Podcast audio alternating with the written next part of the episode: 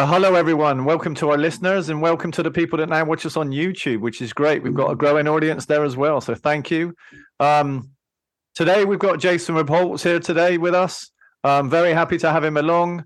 Um, and I'm I'm really not going to change the question. I mean, I've had a few people say on our on our kind of podcast, so you're going to ask a different question, and I'm like, no, we always want the background in what people say. So the question is going to be the same. Kind of walk us through the journey you've taken, and kind of how did you end up where you are today? Yeah, well, uh, first off, thanks for having me. I'm, uh, I'm excited to talk with you both today. Uh, so I, have had a, a pretty, uh, what I think is a unique journey into uh, cybersecurity. Uh, it's really started when I was in high school, and I started to learn how to program, and then quickly realized that I didn't like programming, and so I stumbled into the the networking aspect of computers. and as I was researching that, found security and just fell in love with it. And so I bought a bunch of books. I read those things cover to cover. Uh, and then uh, was fortunate enough to go to a, a school that had a, a, focus on cybersecurity. And so got my first internship at that school doing uh, vulnerability scans of the campus uh, and then applied for a job that I wasn't qualified for at Mandiant, but you know got lucky where they just started looking for college hires. And so uh, I showed up day one thinking I was going to be doing pen testing, uh, and they handed me a, a, hard drive and said, "Here you go. You know, tell us everything that happened on it." And so I started learning forensics, and you know, thankfully, uh, I'm just a sponge and will soak up as much information as I can. I was sitting next to some of the smartest people in the industry, and so uh, I spent six years at Mandiant, uh, where uh, where I was really born and raised in incident response, and know, I did investigations into nation state threats in China, Russia, Iran. Uh, I did a bunch of investigations into uh, credit card theft because that was kind of the hot thing at that time. Uh, you know, this was back in the days of Anonymous and Lulzsec, where I was investigating the the, the people who were in that group. Uh, and so just you know, cut my teeth on a lot of really interesting uh, attacks.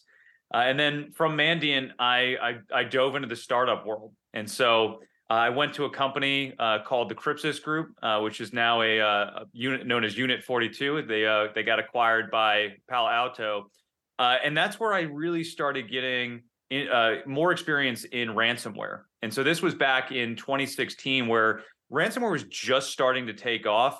and I, I can remember early on where it was the first shift into what I call enterprise ransomware, where it's not just encrypting one or two systems, it's encrypting the entire organization. And so that started that trend where you know, it was just m- massive investigations into very large organizations that got hit with ransomware.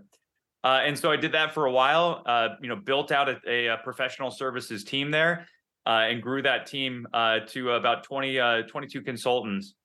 Uh, and then I, I, I stepped away for from incident response for the first time uh, and went into just do some business development work uh, in a, a, network detection and response space. Uh, and then about a, a, few years after that, I jumped straight back into the startup world uh, where I co-founded a company called MOXFIVE.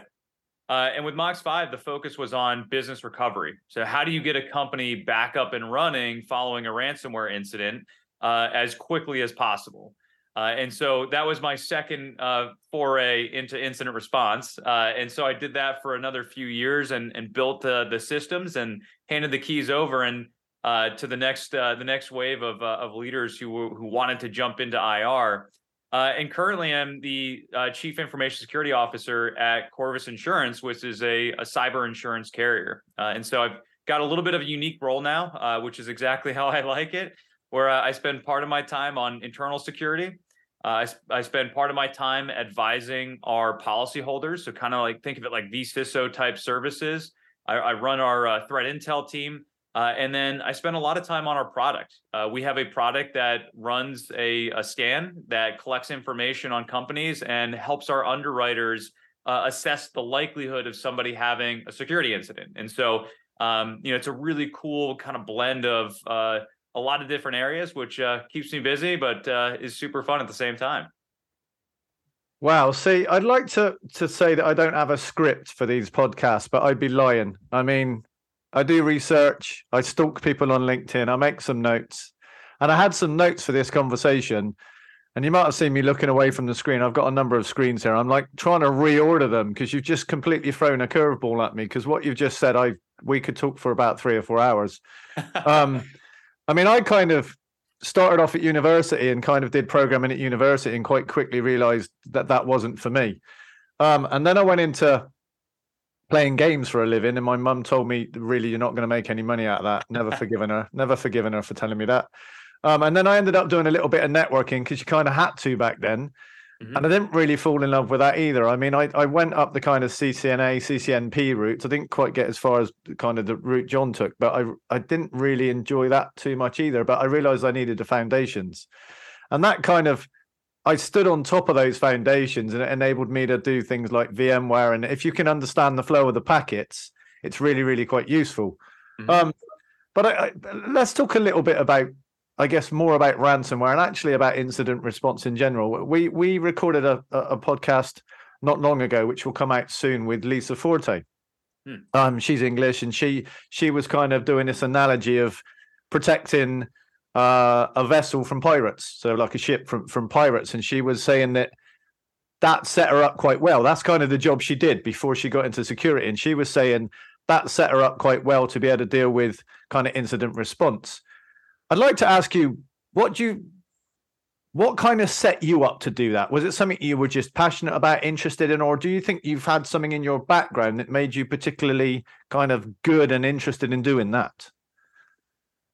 Yeah, you know, it's it's an interesting skill set that you have to have, uh, and it is something you can learn. But it, it, really starts with a an intrinsic curiosity, right? And so when when I was in high school, I would speed solve Rubik's cubes, right? I was I was that nerd.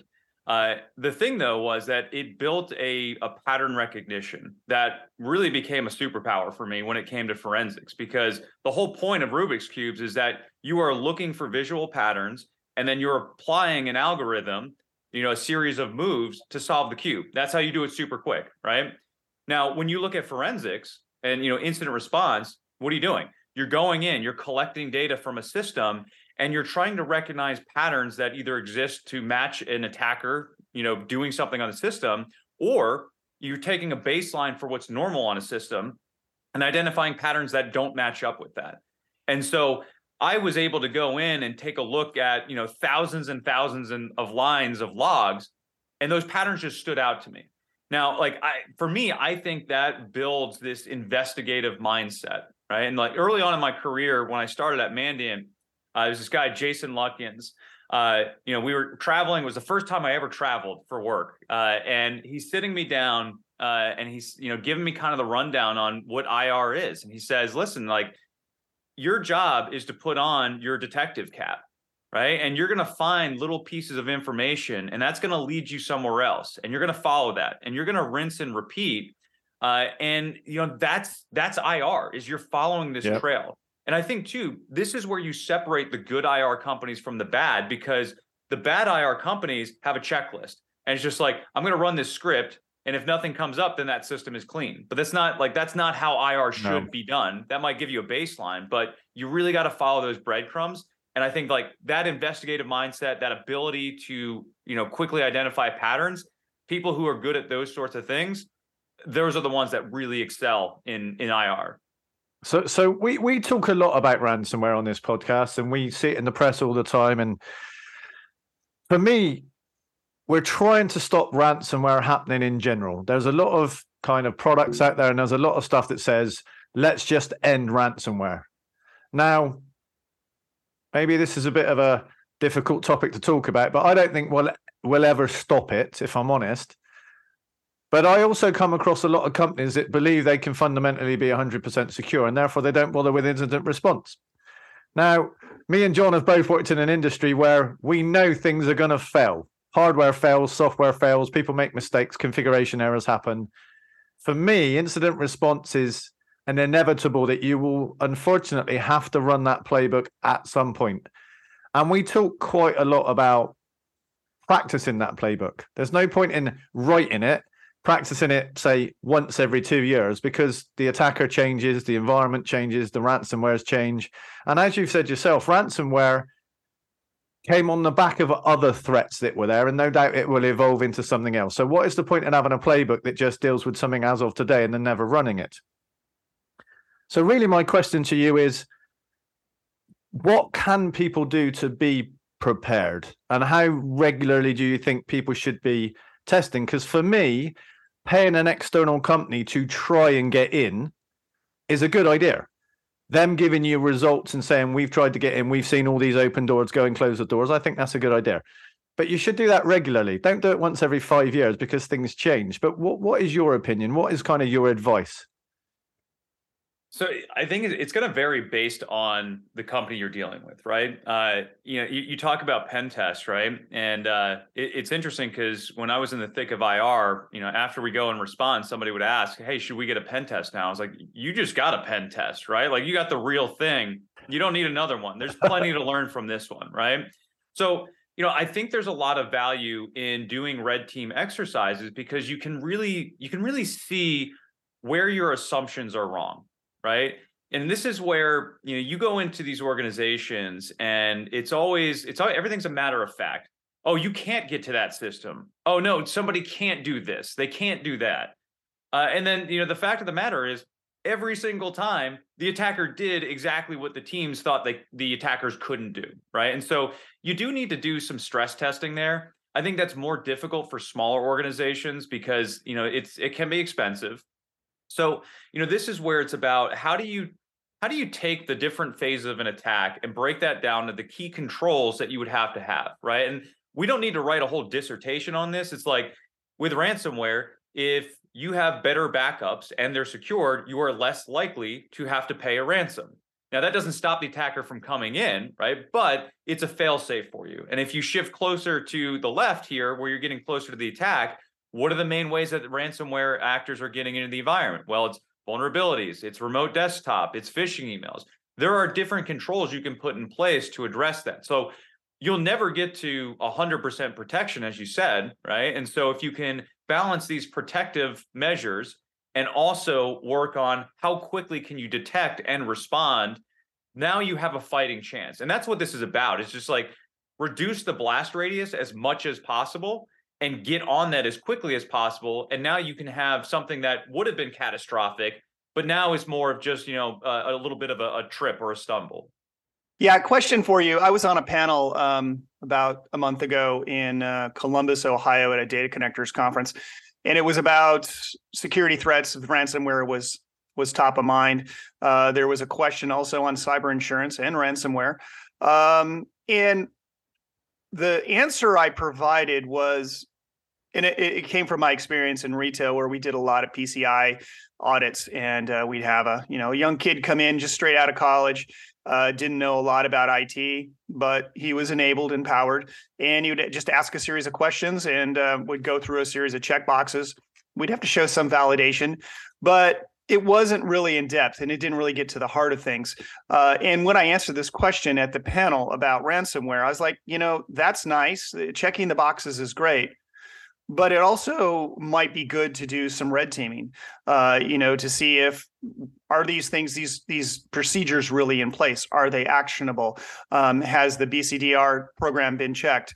Um, as you kind of look at the insurance side of things is there a is there a need at some point to do some red teaming to really dive in and see if these uh, controls what people are saying is actually in place so I, I think you you're hitting on a on a key challenge for cyber insurance, right? And that's the the attestation of controls because and obviously I, I, fully believe in cyber insurance, right? Uh, I, I, think it, it's a force of good because it can help create standards uh, across multiple industries. Uh, the challenge is that you're operating off of an application uh, that could be anywhere from five to 10 questions to 50 questions. And so you'll never get to the degree of, uh, of coverage of something like uh, somebody going through, uh, you know, PCI DSS, right? Uh, that in, you know, is probably one of the more comprehensive frameworks. But for an insurance carrier, that is a lot of work for somebody to go through to get a quote. Uh, and in a market where you're trying to sell insurance policies, if there are other carriers out there who will do it for fewer questions, you're, you know, that that insurance company is in a, in a bad bind, right? So if, if you take that to the next level of requiring uh, a third party attestation, whether that is you know the, the kid from college going in and asking for controls and validating it, you know even if it's not to the, the greatest degree, or a, a pen test, I think that is it's a pretty big barrier for for insurance carriers um, to have to battle. In a perfect world, though, you know I, I think we have to get to this point where there is a secondary check because I don't think it's out of malice where companies might be, um, you know, trying to hide the, the the ball on, you know, what the real controls are. But you know, in cybersecurity, there's a lot that's left to interpretation, and every individual might see a question and say, "Oh, this is what they mean. Oh, this is what they they mean here." Uh, and so it's really difficult to really get down to what's the intent of the question? And how do you portray that? And how can somebody accurately answer that? I, I think it's the same challenge with third party risk management right now where you know how do you properly validate the controls of this third party that balances the time investment to uh, and, and cost to to actually give you an accurate representation of their security? I guess the, the point of my question is um, I talked to number of CISOs out there, and I won't name any names. Uh, but the impression I get is, hey, I got cyber insurance. It's it's it, it becomes a crutch. You know, if I'm if I'm breached, eh, you know, I don't I don't need to put all that investment into that security program because I got insurance, and and uh, if I'm ransomware, eh, they'll pay out. Um, that I guess that's why I'm, I'm saying, hey, maybe it's time to raise the bar up. Uh, you've already seen it in the automotive insurance. Uh, I think it's Progressive has Snapshot where you you know you load an app on your phone, and um, my understanding is it tracks your driving habits, and you know if you're you know a speed racer on on the freeway and you're going 75 on a regular basis, your your your costs are going to go up. Um, and I think that's that's one of the things I, my concern is is some of these leaders look at security is, hey I got I'm insured so I don't need to invest in that program. Yeah, and that's a very dangerous thought, right? You know, whenever we're talking about risk, you always have the ability to transfer that risk. But when you're looking at that from just a monetary standpoint, then I'm going to transfer uh, that risk over and I'll get reimbursed, right? It's like you're forgetting about all the collateral damage. Uh, you know, I, I don't think there's anyone, I hope there's not at least, that gets car insurance and feels that they can go drive recklessly because it's okay. They've got car insurance. It'll cover their medical bills. It'll cover a new car, right? uh, you know, it's it's a harder translation over to cyber, uh, but yeah, it's anyone that is is thinking along those lines uh, is is thinking along a very dangerous path, uh, and so you know this is where uh, it's part of your cybersecurity practice to have insurance, but it's more of a business risk mitigation rather than a technical control limitation, which I think is where you know security practitioners should should really be spending most of their time not using insurance as that crutch. I think, to be honest, I totally agree with you. Apart from if you've got a rental car and you've got full insurance, then you can drive it however you like, right? Um, it brings us nicely on to, to an article and, and and that I read this week in and Zero Trust. So I um and I can't remember. I'll have to look it up and put it in the notes when we release the podcast. But I, I read something on LinkedIn this week that said that there's a company out there that's proposing a zero trust maturity model. Um, so I guess I've got a number of kind of questions for you around zero trust. The first question is kind of, do you believe in it? Do you think it's a buzzword or not? And and the second question is, if there is such a thing as a maturity model within zero trust, and you can reach level one, level two, level three, four, five, whatever, and it was happen to help you make your insurance cheaper, for instance, if you were at level five versus level two, do you think it's a good idea? So the first question is: Is it a buzzword, and are you hearing about zero trust, and like, do you believe in it, and comments on it? And the second one is: Do you think, from a secu- um, insurance point of view, it's it's a worthwhile thing to have?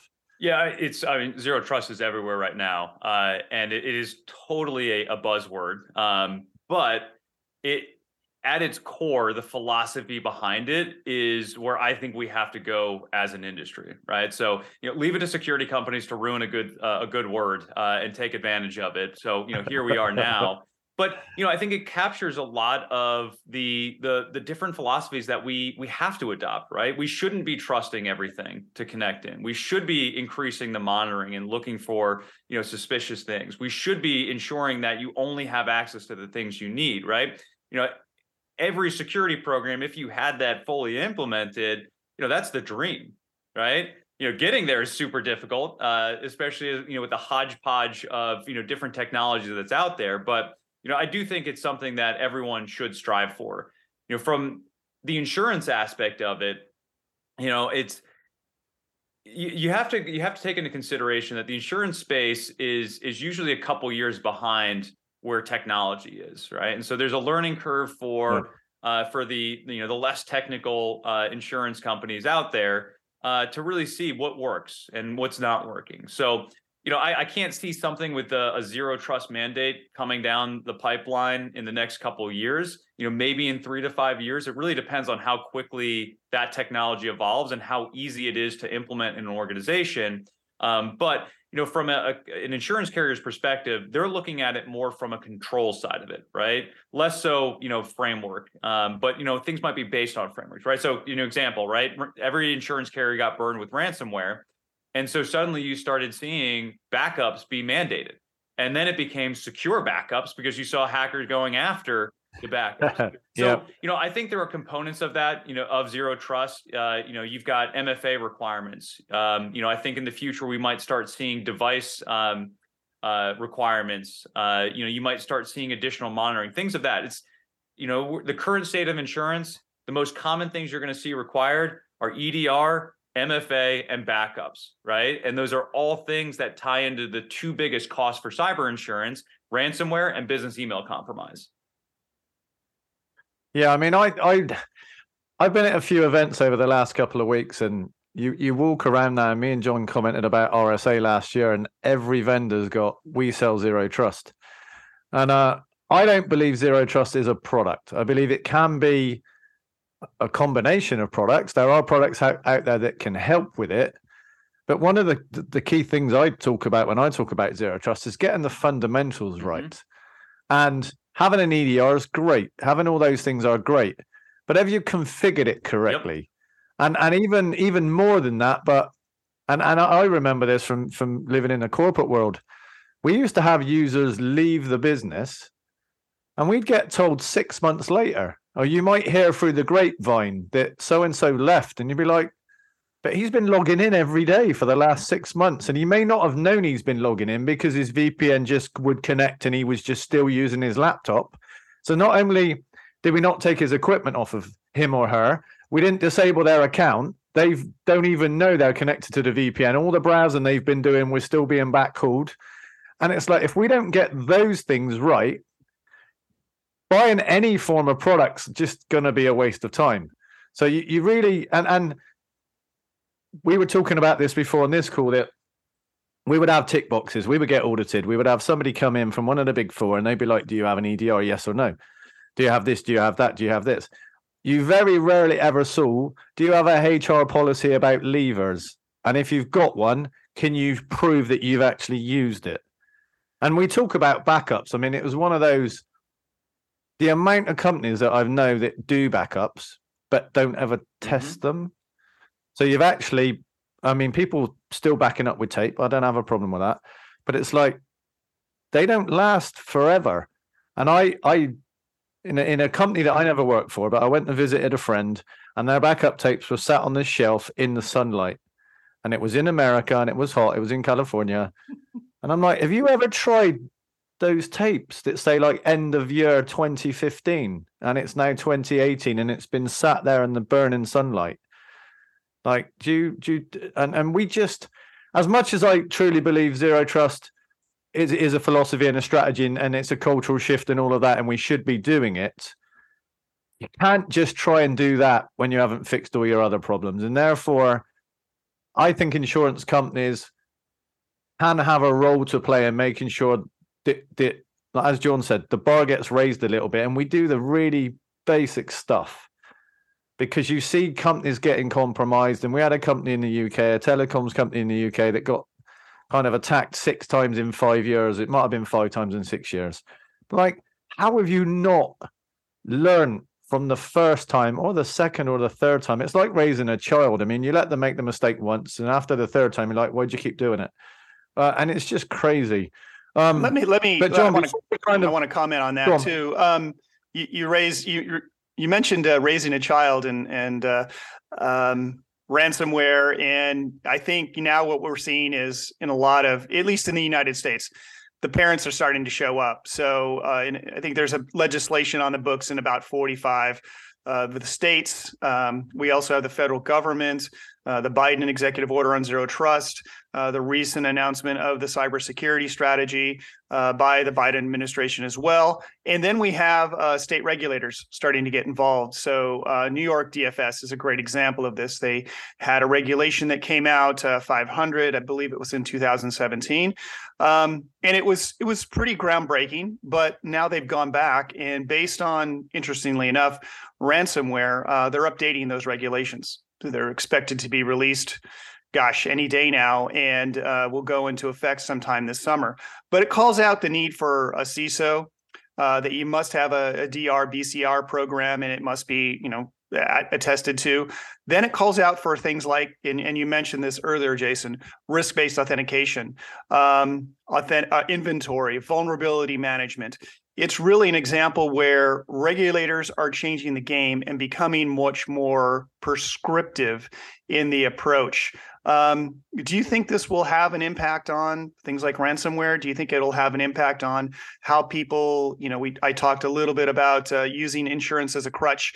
Um, that companies will now have to get real about cybersecurity because the other side of the New York uh, DFS is they're getting serious about fines. Uh, they're getting serious about if you don't hit the bars, we're going to pull your ability to sell insurance. Um, do you see this, you know, this move to more public regulation uh, or legislature uh, mandating certain standards for cybersecurity? Do you see that going forward, or do you believe that the market will kind of take care of things? I, I do see it as a positive step forward. Uh, you know, as you were talking about before, right? Like we, we need a minimum bar in security. Uh, and it's it's as much for the CISO who is just trying their their damnedest to get the budget that they need, uh, but can't persuade the business. Right? Regulation can be that backstop saying, "Hey, you know what? If you don't do this, here's a representation of all the fines you can get." Uh, sometimes for business leaders, that's still not enough. Uh, and then, you know, for you know the security team there, maybe they need to question uh, whether that's the right company for them. But you know, overall, I think it's something that is going to help move the needle. Uh, where I struggle with it, and I, this is certainly not a reason not to pursue it, is the time delay in in these things, right? So, you know, ransomware is a great example. Uh, ransomware is just an extortion based crime. It is one tool in the toolkit for these attackers. So even if tomorrow you've got you know microsoft comes out and claims we have solved ransomware on windows systems right you know celebrate the victory these attackers are not just going to go away, right? They're going to find ways to bypass it and find another way to monetize their attacks. Uh, and so, you know, we see this stuff happening now uh, where, you know, MFA, the, the tried and true method for protecting your accounts, hackers are finding ways to bypass weaker forms of it. If you look at DFS as an example, they may require MFA, but it doesn't go as far to say phishing resistant MFA or what forms, right? And it might take two or three years for that to happen uh, and so there's always going to be this lag time. So I think you have to have these regulations be that minimum bar. And then the question becomes can these vendors, the product vendors, try to push the narrative forward for newer technologies, uh, you know, things that do utilize zero trust concepts and features uh, to try to jump companies ahead and reduce the the pain in between. So it's just like it's this constant push and pull and like it's how do we condense that time down as much as possible so that we are reacting quickly legislation is happening quicker and we're getting companies to move that that uh, that security maturity forward uh, to keep pace with attackers yeah i mean we we've said before um, and we and we talk about it quite often that it used to be that to secure your company you just spent money on your environment and the big companies had a lot of money to spend. So the big companies would spend the money and be more protected. We've now got global supply chains. So the supply chain can have 50 companies in it, 75 companies in it. And unless you like secure every one of those companies in that supply chain to the same level. It only takes the hacker to get into one place. And then because of trust, and we're talking about trust again, you trust everyone in your supply chain. And therefore, you get in at the weakest place and you travel up the supply chain. And I mean, I've worked most of my career for manufacturing companies, and we would have manufacturing of, of small parts that may be a, a two man company, a five man company, it may be a, a person in his garage somewhere just soldering one thing because it was 75 years old and he's the only person it's been passed down by generations, the only one that knows how to make it. That person's emailing you via Hotmail, Google, or equivalent. They get compromised with a ransomware. They accidentally send it on to everyone in their address list, and that happens to go into a company and probably multiple companies because they're probably walking for multiple people. Everybody knows Bill in the garage they they read Bill's email. It says something like, "Please fill out this form." Click, boom, off you go. Suddenly, all supply chains infected, and and therefore, businesses are going to have to help each other. And w- unfortunately, we work in an environment where there's competition. Everybody wants to outdo each other. The vendors, the, the everybody's trying to sell. We're all in business. We want to do better than the person either higher up the food chain, further down the food chain. But what people don't realize is we have to be in this fight together. And I, I, what I really like about LinkedIn in the cyber community, and also what you're doing with Teach Me Cyber, and we'll get onto that in a minute. But I like the fact that the community of people is friendly and helping each other. But I think it needs to kind of go up a level where business leaders need to get together and talk about we are doing X and we are doing Y. Historically, I don't think that's happened necessarily at the business leader point of view. I mean, me and John go to a lot of events and we have good communities and we have a good network and we talk amongst our peers and we try and help, as do you and other people. But it needs the CEO and the people like the board and the non execs to be talking about how do we as a whole rid the world of these cyber threats. And I don't, I mean, maybe I'm living in a, a dream world where that's possible. But I think it has to happen. Otherwise, you will get somebody in in the supply chain get attacked, and it will take down all supply chains. And it and and you're gonna you've seen it, or or we've seen statistics recently where supposedly ransomware is dropping off. And we've talked uh, uh, a, a, before on a, on a previous podcast where actually is it just dropping off in visible areas? Is it just dropping off where the FBI are keeping an eye on it, and maybe it's increased in other areas? And funnily enough, it may have increased in those areas that are low cost economies where all these manufacturing companies manufacture all their stuff because you don't want to make a noise in America because everyone's looking at it. So what you'll do is you'll make a noise in Taiwan or India or South America or some places where the government maybe aren't focusing on it. And then you're still in the same problem. Um, John, anything you want to add before we kind of pivot? No, let's let's pivot over. Okay, so so Jason, I, I I said this before we started recording that quite often I do these podcasts and it feels like I'm talking to friends because I've seen people's faces on LinkedIn and I've seen you publish stuff and we see this all the time and it, it's quite a it feels a bit funny. I mean, I bumped into people at an event I was at this week and you kind of give them a hug like you've known them forever and I've never met them. Um, but you do a lot with Teach Me Cyber. So t- tell us about it. What is it? Why did you start it? Why are you doing it? That kind of stuff. Yeah. So it actually it echoes off of what you were just talking about. You know what what I've noticed throughout my career is that you have a, a lot of technical people that when they're talking to less technical or non-technical audiences, they don't change the way they communicate. Uh, and so it's really difficult for security people to to have a, a real conversation and a productive conversation with their CEO um, because they they don't know how to properly communicate the risks right? Like you can't go into a board level discussion and start talking about encryption layers and you know you know all these different terms that you know these people aren't going to understand because they just uh, you know it's just not going to be the outcome that you're looking for. And so um, you know, Teach Me Cyber came from frustration, honestly, where you know I was l- reading a bunch of different articles and and seeing things, and I'm just like, even in these these articles that are meant for mass media, they're they're spouting misinformation, they're misconstruing the reality of what you know what's going on in the ground, and so you know, for me, it was like, how do I take the things that I'm seeing in the threat landscape and translate these into you know a mechanism or medium that anyone can understand. Uh, and so you know it started off as a bit of an experiment uh, for for the insurance space. You know how can I level up some of the underwriters? How can I help level up some of the brokers um, by passing on you know these this translated knowledge so that they can take that and and help them in their day-to-day jobs and you know it really just kind of went from there and you know the end goal here is just how do we help educate anyone that is interested in cybersecurity um, more about like what's going on? And for me you know i always take the attack angle. Uh, you know obviously i grew up in the ir side but uh, you know what i learned going to school and studying cybersecurity and you know system administration and networking was there's a very academic approach to learning cybersecurity and then there's the reality of what actually happens right you know i the number of times that i've used the phrase uh, or the term buffer overflow in a conversation and incident response i can count on one hand because it just doesn't matter right? What matters is how are attackers breaking into organizations?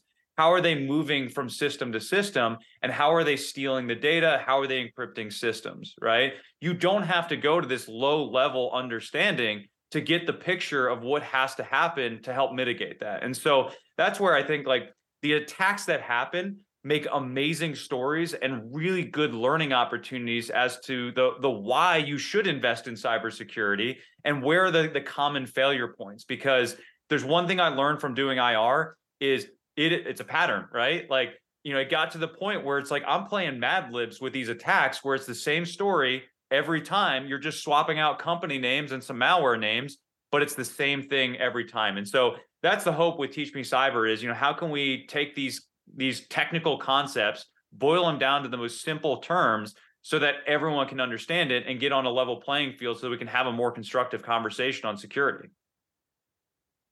Yeah, for for me, I think I spent all of my career trying to work. I mean, let's step back a bit.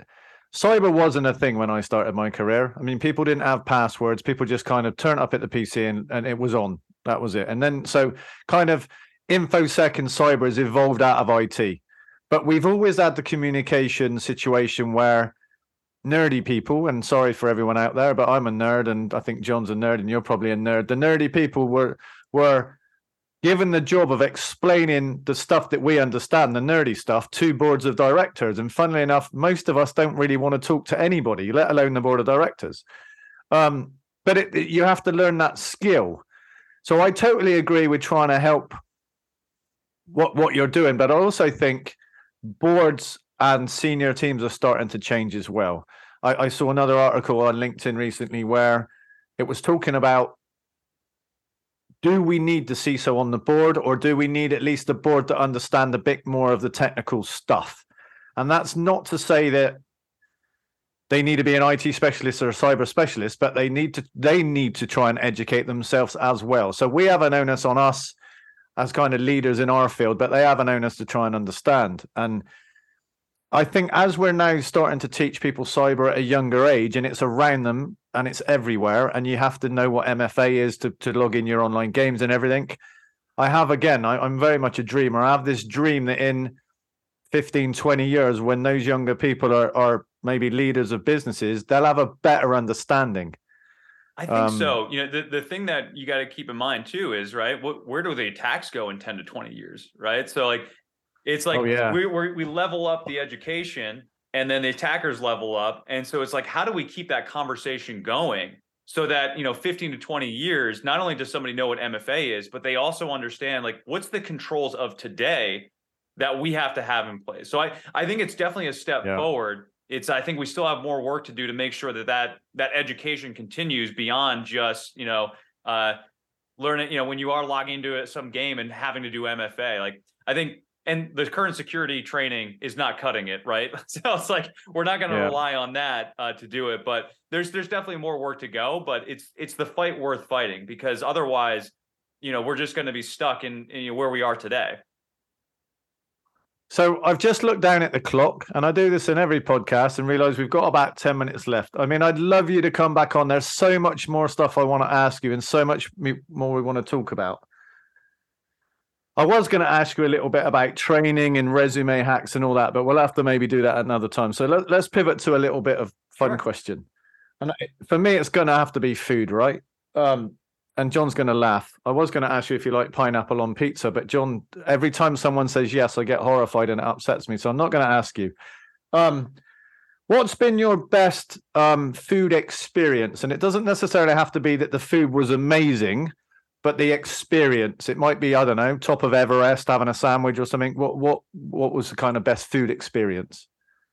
Oh wow. Uh, and when you put it in that regard, there's there's quite a few things. Uh, I'll, I'll share this to start. Uh, so I never really appreciated food until I met my wife, who loves to cook. So when I was a bachelor, uh, I was the guy who would have peanut butter and jelly sandwiches and a big thing of chocolate milk Yep. for dinner.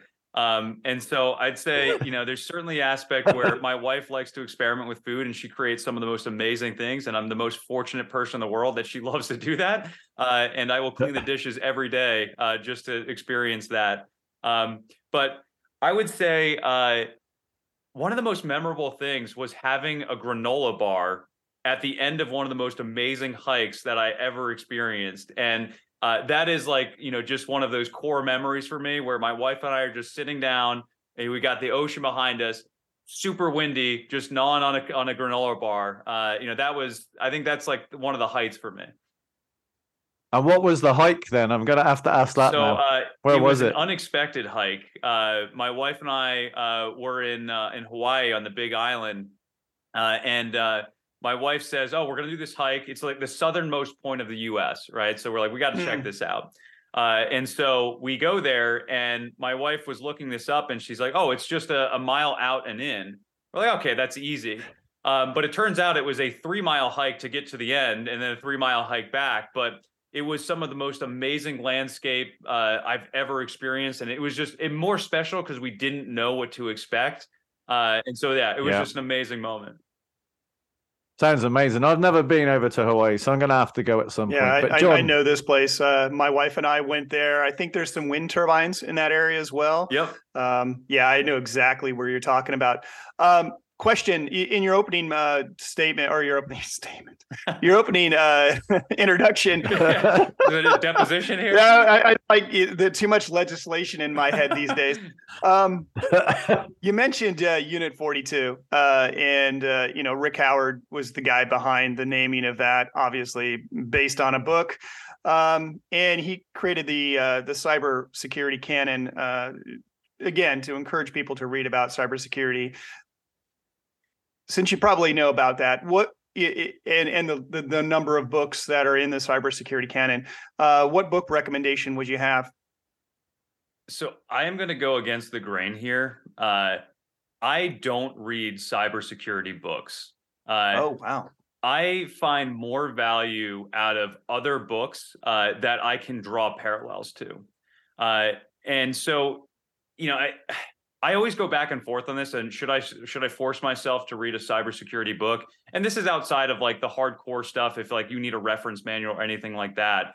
Um, but I am a, a product of somebody who has been fortunate to work with some of the smartest people in the industry, and so I always got more value out of asking questions uh, out of people and seeing things live.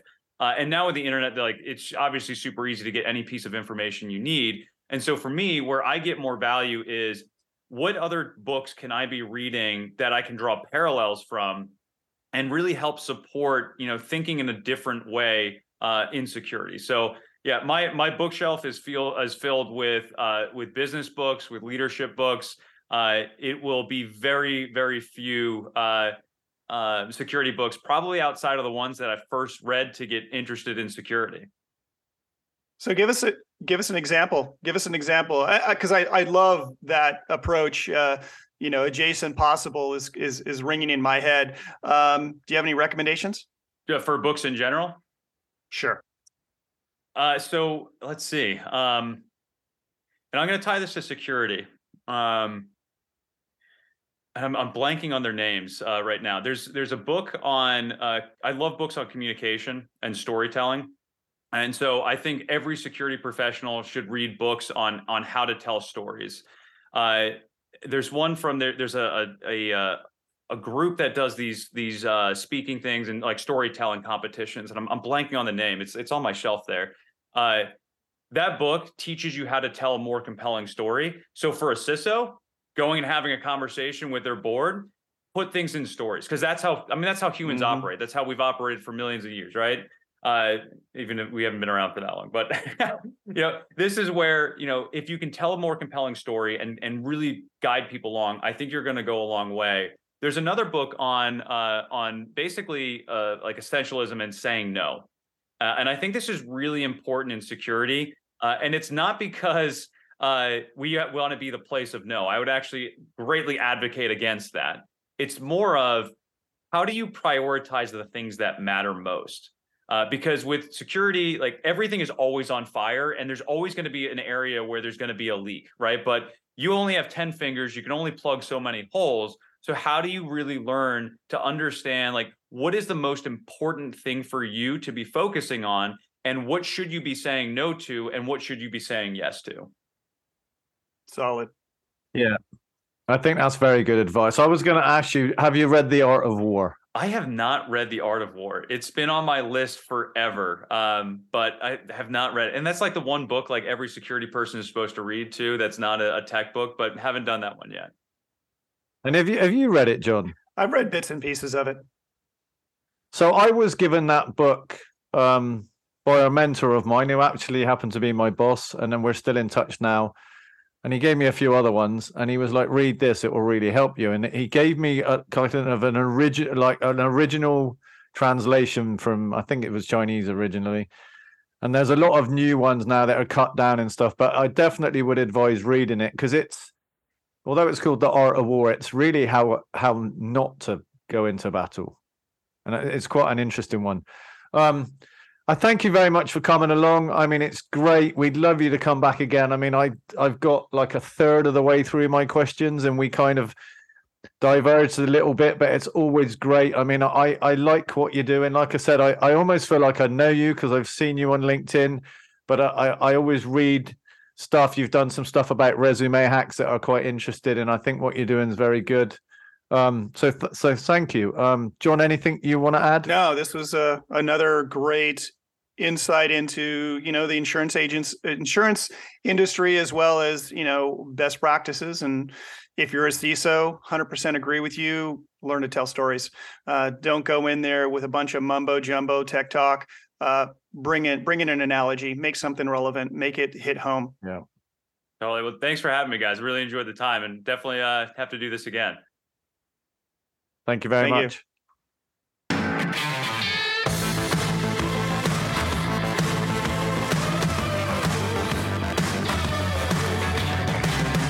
Thanks for listening. If you enjoyed this discussion, please give The Edge a like and a follow on your favorite podcast service. And also connect with the SSE Forum on LinkedIn.